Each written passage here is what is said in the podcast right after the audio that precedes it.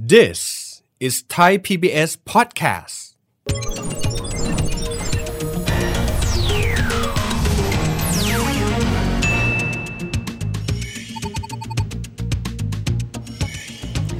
สวัสดีครับท่านผู้ชมครับ ยินดีต้อนรับเข้าสู่รายการเศรษฐกิจติดบ้านนะครับเมื่อวานนี้นะครับเราได้พูดคุยกันประเด็นถึงเรื่องของร่างกฎกระทรวงที่อนุญาตนะครับเปิดโอกาสให้คนต่างชาตินั้น เดินหน้าเข้ามาในการที่ถือครองที่ดินได้เนี่ยหนึ่งไร่ถ้ามีเงื่อนไขว่าเข้ามาลงทุนเนี่ย40ล้านบาท เป็นกรอบระยะเวลาเนี่ยสามปีด้วยกัน ข้อกล่าวหาว่าขายชาติเนี่ยมันแรงผมคิดว่ารัฐบาลถอย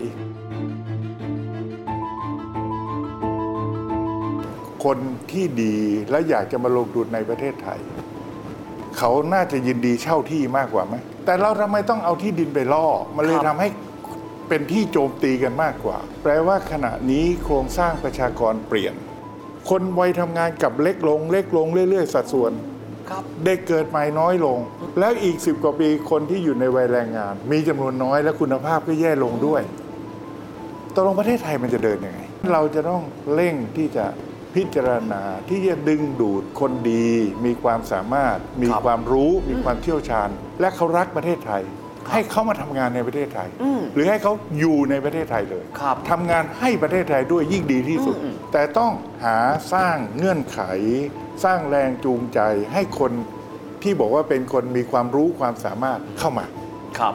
ที่ดินเฉยๆผมไม่เชื่อว่าเขาสนใจนะครับ เมื่อวานคุยกันแล้วครับ แต่ประเด็นที่น่าจะพูดคุยกันต่อ เรื่องของที่ดินในมิติเศรษฐศาสตร์นั้น มีความสำคัญอย่างไรกันบ้าง นอกเหนือไปจากนี้นะครับ บางครั้งครับ มิติทางเศรษฐศาสตร์เนี่ยจะมีปัจจัยอื่นเข้ามามีผลกระทบ เช่นกรณีของความรู้สึกนึกคิด ซึ่งเป็นมิติทางการเมือง มิติทางชาติพันธุ์ มิติที่เกี่ยวข้องกันกับเรื่องของแผ่นดินกันด้วย วันนี้มาคุยประเด็นนี้กันต่อเนื่องกันเลยนะครับกับแขกรับเชิญของเราครับท่านเป็นนักเศรษฐศาสตร์และนักสื่อสารมวลชน รองศาสตราจารย์ดรเจิมศักดิ์ปิ่นทองอาจารย์สวัสดีครับสวัสดีครับ อาจารย์ครับพูดถึงที่ดินเราเรียนมาตั้งแต่เด็กนะครับ อาจารย์ว่าเป็นองค์ประกอบที่สำคัญในเรื่องของปัจจัยการผลิต อยากให้อาจารย์อธิบายให้เราฟังครับว่าทำไมที่ดินถึงได้มีความสำคัญอย่างยิ่งเลยสำหรับประเด็นทางเศรษฐศาสตร์และเศรษฐกิจครับ ถ้าไม่มีที่ดินประกอบการยากไหมถ้าเป็นโรงงานอย่างนี้ไม่ได้ เป็นร้านรวงก็คงไม่ได้นะอาจารย์ร้านรวงก็ไม่ได้ โรงงานก็ไม่ได้เกษตรกรรเกษตรก็ไม่ได้ยิ่งไม่ได้ไม่ต้องพูดใหญ่เลยครัใช่บไหมครับตกลงบ้านที่อยู่อาศัยก็ต้องใช้ที่ดินใช่ไหมคถูรับกต้องครับอาจารย์ที่ดินในประเทศไทยมีอยู่ 321 ล้านไร่ครับ มันจำกัดอยู่จำนวนหนึ่ง ไม่มีอะไรที่ไม่จำกัดครับประเทศไทยก็มีอยู่จำกัด ทรัพยากรทุกอย่างนะอาจารย์ สิ่งที่จำกัดนั่นแหะและที่ดินที่ใช้ที่ไม่ใช่ป่า ไม่ใช่แม่น้ำไม่ใช่ภูเขา มันจะทอนลงมาเหลือจำนวนหนึ่ง ที่ดินจึงเป็นปัจจัยการผลิตที่สำคัญมากครับๆเมื่อที่ดินเป็นปัจจัยผลิตที่สำคัญมากๆดรวิทย์อยากจะทำกิจการอะไรสักอย่างหนึ่งที่ต้องใช้ที่ดินครับ และผมเป็นเจ้าของที่ดินอืมผมก็ต้องคิดสิครับว่า ผมจะให้เช่าในราคาเท่าไหร่ หรือผมจะขายให้ในราคาเท่าไหมันร่มีต้นทุนของมันนะอาจารย์มันมีต้นทุนของมัน ไม่มีใครให้ยกที่ดินให้ฟรีๆหรอกถ้าที่ดินตรงนั้นสามารถจะทำอะไรแล้วได้กำไรดีครับ งอกเงยอืมเจ้าของที่ดินบอกว่า ฉันจะดูดซับส่วนเกินของกำไรของท่านทันทีใช่ไหมอ๋อผมนึกออกแล้วเข้าใจแล้วเพราะมันมีต้นทุนทางการเงิน เมื่อใช่เขาเห็นว่าทำผลประโยชน์ทางเศรษฐกิจได้ ดูดออกไป ด้วยผมเป็นเจ้าของที่ดินผมก็ดูดที่ครับครับ ค่าเช่าผมก็ต้องแพงกว่าที่ดินที่มันทำทำส่วนเกินทางเศรษฐกิจไม่ได้ครับ อย่างอื่นมันไม่ค่อยได้กำไรอืมเทียบกับสิ่งที่ดินที่ดรวิทย์อยากจะมาเช่าหรืออยากจะมาซื้อผมครับ มันมันไปสร้างกำไรงอกเงยได้เยอะอืมผมก็ต้องขายแพง ผมครัก็บต้องให้เช่าสูงอืมถ้าถ้าพูดอย่างนี้บางคนบอก เออยังไม่เข้าใจ ลองดูทำเลในกรุงเทพก็ได้ครับ ทำเลในเมืองทั้งหลาย ตรงไหนที่ผู้คนหนาแน่น มีป้ายรถเมล์จอด มีผู้คนเข้าไปเช้าไปเย็นกลับบริเวณแถวตรงนั้นครับ ที่ดินหัวมุมก็ดี อืม มันจะราคาแพงใช่ไหมคือรับทำเลเนี่ยมันบอกแล้วว่ามูลค่าเท่าไหร่นะอาจารย์ใช่ ร้านสะดวกซื้อเขาแย่งกันดีตรงหัวมุมถนนใช่เปล่า ครับเพราะตรงนั้นเนี่ยมันสะดวกที่คนจะเข้าไปซื้ออ อืมมันดึงคนได้เหมือนกันนะ เพราะฉะนั้นที่ดินตรงนั้น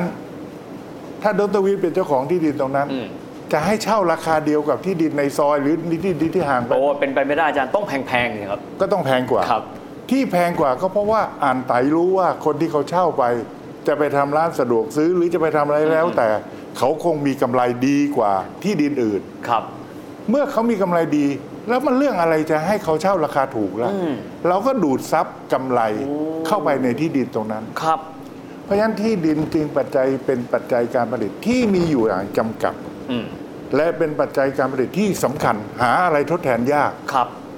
คนจึงหวงแหนไงครับ ว่าที่ดินเนี่ยมันไม่ค่อยอยากให้ต่างชาติเข้ามาถือออันนี้ผมอ่านใจคนไทยนะคครัรับบจึงคิดอย่างนั้นนะครับ เพราะว่ามันเป็นปัจจัยสำคัญมากครับ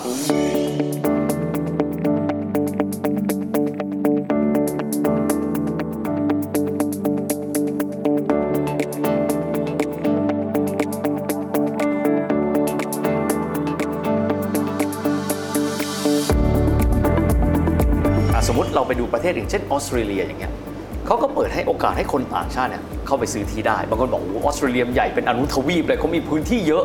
แต่บางที่บางประเทศเขาก็อนุญาตให้คนต่างชาติเข้าไปซื้อที่ดินได้เหมือนกันนะครับตรงเนี้ยแต่ในขณะที่คนไทยเราเองมีมุมมองที่ไม่เหมือนกันละนี่ชาติเรานี่แผ่นดินเราทำไมมันถึงได้มีความแตกต่างในลักษณะแบบนี้ครับอาจารย์ๆคนไทยยังไม่ไว้ใจเจ้าหน้าที่ไทย โอ้โอเคคนต่างชาติมันยัดเงินได้ไหม ถ้าพูดกันตรงครับ เดี๋ยวมีนอมินีนะอาจารย์นะๆทั้งมีนอมินีทั้งยัดเงินที่จะเปลี่ยนแปลงทำเอาหูไปนาวตาไปไล่ ก็แก๊งจีนที่เข้ามาอยู่ในประเทศไทย ที่เราจับกันเมื่อเร็วๆนี้ ถามว่าเจ้าหน้าที่ไม่รู้เหรอแล้วมันไม่มีผลประโยชน์เหรอครับ ที่มีเขาแฉกันอยู่ทุกวันเนี้ยครับในข่าวทั้งหลายใช่ไหมครับอืมงั้นคนไทยก็กลัวสิครับว่า ถึงแม้บอกไล่เดียวหรือหรืออย่างนั้นอย่างนี้มีเงื่อนไข ก็มันเงินมันง้างได้ไอ้เงื่อนไขพวกเนี้ยอาจารย์อันนั้นประเด็นที่หนึ่งครับเป็นจะเป็นออสเตรเลียจะเป็นใครทำไงก็ตามคนไทยก็บอกว่าเฮ้ย มันไม่เหมือนกันนะ เจ้าหน้าที่เขากับเราไม่เหมือนกันอ่าประเด็นที่สองผมว่าคนไทยเนี่ย มองคนไม่เหมือนกันอืมถ้าบอกว่าเพื่อนบ้านเราอืมพม่าลาว เขมรเวียดนามเรามองเขาเนี่ยว่าเขาเป็นแรงงานครับเขาต่ำกว่าเราเขาด้อยกว่าเราเขาด้อยกว่าเราอืมเราก็รู้สึกว่าเราจะเอาเขามาซื้อที่ดินในประเทศไทยเหรอเพราะเราเนี่ยมองเขาด้อย แต่ถ้าเป็นฝรั่ง ถ้าเป็นยุโรปเป็นอเมริกา โอ้ เรามองว่าเขาสูงกว่าเราครับ เราก็เลยกลัวเข้าไปอีกอย่างหนึ่งกลัวอะไรครับ กลัวว่า เขาจะมาครอบงำเราได้ เพราะว่าเราเนี่ยด้อยกว่าเขา ครับ สังคมไทยเป็นสังคมที่มีชนชั้น ครับ จึงมองทั้งโลกนั้นเป็นชนชั้น เราแยมกอง แยกระดับของแต่ละชาติแยกเลยระดับ แบ่งระดับกัน เราเนี่ยอยากจะตั้งชื่อลูกแบบฝรั่ง อืม เราอยากจะเรียกอะไรต่ออะไรซอฟต์พาวเวอร์คำพูดคำเนี้ยแค่นั้นเราก็รู้แล้ว อยากจะเป็นแบบฝรั่ง ชัดเจนครับ ใช่ไหม new normal เราเราอยากจะเราอยากจะเป็นแบบฝรั่ง เพราะเรามองว่าเขาสูงกว่าเรา ฝรั่งทำอะไรก็ดีครับนะอืมอืมพอรองประธานาธิบดีไปอตกก็โอ้โห มาครองไปเยาวราชไปเยาสวนามราชมวยโอ้โหเพราะฝอยู่รั่งไฮโซเลยไฮโซเลยครับ แต่ถ้าถ้าจะเป็นลาวจะเป็นเขมรจะเป็นอ่าพม่า เราก็จะรู้สึกไม่เท่าไหร่ นึกออกเลยโอ้เห็นภาพครับอาจารย์อืมพอเรามองคนต่างกันเนี่ย คนที่เรามองว่าเขาต่ำกว่าเรา เราก็รู้สึกไม่อยากให้เขามาอยู่ในประเทศไทย มาเป็นเจ้าของมามาทำงานได้ ครับมาเป็นลูกเรือประมงได้ มาเป็นแรงงานได้ แล้วก็กลับบ้านนะครับ ใช่ไหมครับอาจารย์ ออกลูกออกหลานก็ไม่อยากจะให้เป็นคนไทย อืมแต่ถ้าเป็นคนที่สูงกว่า อืม เราก็กลัว อืม จริงๆแล้วเราเราเราอยากจะเป็นเหมือนเขา ครับแต่เราก็กลัวว่า เขามาครอบงำเรา กลัวว่าเขาจะมาครอบงำเรา และคำว่าที่ดินเนี่ยมันคล้ายกับแผ่นดิน ครับ พอคนต่างชาติที่มี power มาเป็นเจ้าของที่ดินอืมมันก็ไปพันกับคำว่าที่ดิน ไปพันกับว่าแผ่นดิน มันก็ไปพันกับคำว่าชาติ แผ่นดินไทยเราเราพูดกันมาอยู่เรื่อยๆ ว่าครับแผ่นดินไทยชาติไทยอืมเราก็เลยต้องหวงแหน แผ่นดินไทยต้องหวงแหนบรรพบุรุษของไทยแต่โบราณ อันนี้เป็นมิติการเมืองความการรับรู้ทางการเมืองเข้ามาผสมละถูกต้องครับ เพราะฉะนั้นพอไปอย่างนี้เนี่ยคำว่าขายชาติมันจึงเกิดไงครับเพราะไปผูกเรื่องโอเค มิติเศรษฐกิจด้านหนึ่ง ความรู้สึกที่เกี่ยวข้องกับการเมืองและชาติพันธุ์ก็มาปนเปกัน ถูกต้องครับ ก็เลยกลายเป็นขายชาติไปเรียบร้อยเลยถูกรัฐบาลก็เลยเจ็บหนักหน่อย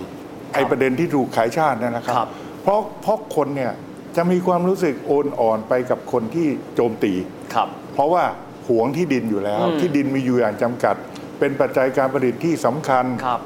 ถ้าเพื่อนบ้านมาซื้อเราก็ไม่เคอยชอบ ถ้าฝรั่งหรือคนที่มีเทคโนโลยีสูงกว่า เราก็กลัวว่าเขาจะมาครอบประเทศไทยครับ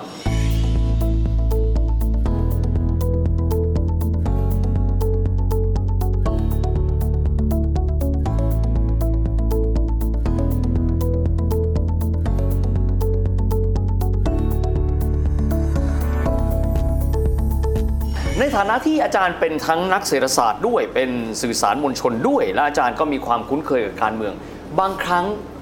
เวลาที่เรามองเรื่องของเศรษฐศาสตร์ ด้วยการพ่วงมิติการเมืองเข้าไป มันทำให้เรื่องดูค่อนข้างที่จะวุ่นวายพอสมควร อาจารย์มีข้อแนะนำในการที่เราจะตั้งสติ เดินหน้าพิจารณาประเด็นทางเศรษฐกิจนะครับด้วยการที่ไม่เจืออารมณ์การเมืองเข้าไปยังไงบ้างไหมครับอาจารย์หนึ่งต้องเข้าใจบริบทของคนไทย ว่าวัฒนธรรมวิธีคิด และทัศนคติของคนไทยคืออะไร ครับ เขาชอบแบบไหนอืมไม่ใช่ ถ้าพูดกันตรงๆ ไอ้สี่อันเนี่ยมันมีสิ่งที่หยาบๆ อยู่บ้างไอ้เรื่อคงรับที่ผมวิจารณ์ไปแล้วว่าเรื่อครังบเศรษฐีอะไรแบบเนี้ยอืมนะครับ คนไทยเลยไม่รับ อันนั้นเป็นประการที่หนึ่งประการที่สองถ้าจะทำนโยบายต้องเข้าใจว่าคนไทยเนี่ย มีความสามารถในเรื่องบริการ บันเทิงเราเก่งมากเลยครับ การแสดงเราเนี่ยสุดยอด ครับ บริการเราเนี่ยสุดยอด ถึงใจเลยใครมาประเทศไทย เอเปกก็ดีอืมอะไรก็ตาม เราจะต้อนรับขับสู้เราไม่อั้นเราครับดูแลอย่างดีอืมโดยเฉพาะถ้าเป็นชาติที่เรารู้สึกว่า โอ้โห เป็นผู้นำชาติมหาอำนาจ ชาติไฮโซทั้งหลายนะเราจะเต็มที่เลยครับใช่ป่ะครับ จริงครับ เรื่องทันเรื่องธนาคารอืมเรื่องโรงพยาบาลเราก็เก่งครับ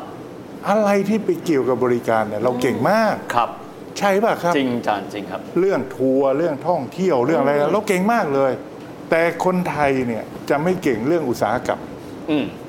เรื่องการผลิตเรื่องเทคโนโลยีเรื่องอุตสาหกรรมมาตรฐานความคงทนนั่นไหมอ่าอ่าเรื่องนั้นจะไม่เก่งการครับวิจัยที่ต้องใช้เวลาระยะเวลายาวๆ สิบปีกว่าจะรู้ผลกว่าจะลงทุนได้ ต้องลงทุน 10 ปีครับไอ้วิจัยเนี่ยหลายอย่างต้อง observe ต้องอืมทดลองใช้กันอยู่เวลานั่กับนมันใช้เวลาใช่ไหมครับ อันนี้คนไทยไม่เก่งครับพูดง่ายๆว่า อุตสาหกรรมหรือกรรมที่ต้องใช้อุตสาหะ เราไม่เก่งเอ้าโดใช่นเลยอาจารย์ผมเพิ่งผมเพิ่งถอดรหัสได้ ว่าอุตสาหกรรมมีความหมายว่า กรรมที่ต้องใช้ความอุตสาหะ ความเพียรลงทุนด้วยเวลา และความอดทนถูก งั้นเราเราอาจจะต้องดูนะครับว่าพฤติกรรมความได้เปรียบโดยเปรียบเทียบอืมผมผมใช้คำว่าความได้เปรียบโดยเปรียบเทียบ ครับ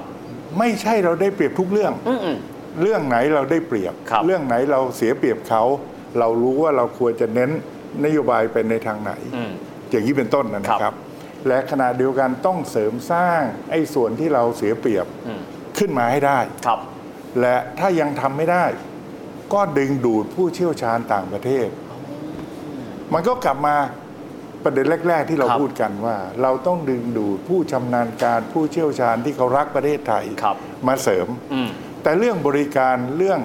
เออสันทนาการเรื่องการแสดงเรื่องดนตรี ไม่ต้องเอาเข้ามาหรอกครับ เราครับเก่งแล้ว อันนี้เราอันนี้เรา อันนี้เราครับเห็นไหมครับ มันก็จะไปด้วยกันได้ครับแล้วก็เลยต้องเสริมสร้าง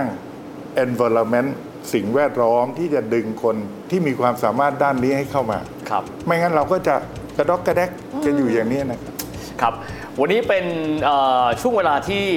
เราได้เรียนรู้เยอะแยะมากมายนะครับ เพราะต้องยอมรับว่าเศรษฐศาสตร์ด้วยตัวเขาเองที่สุดแล้วเขาย่อมมีความเชื่อมโยงกับประเด็นอื่นๆแม้จะเป็นเรื่องความรู้สึกนึกคิดของคนในชาตินั้นเช่น กรณีคนไทย รวมถึงสิ่งที่ผมอยากจะบอกว่าสิ่งที่อาจารย์พูดมาคือ human w a r e ของคนไทย ต้องสอดประสานกันแล้วเดินหน้าไปให้ได้ วันนี้ถือว่าเป็นประโยชน์มาก ๆ ต้องกราบขอบพระคุณอาจารย์มาก ๆ นะครับ และนั่นก็เป็นภาพรวมของรายการของเรานะครับ เศรษฐกิจติดบ้านในวันนี้ ซึ่งวันนี้มีการผนวกประเด็นอื่น ๆ เข้ามาทำให้เรานั้น ได้เข้าใจเรื่องของเศรษฐกิจและเศรษฐศาสตร์อย่างเป็นรูปธรรมมากขึ้นด้วยสำหรับวันนี้เวลาหมดลงแล้วนะครับแล้วพบกันใหม่โอกาสหน้า สวัสดีครับ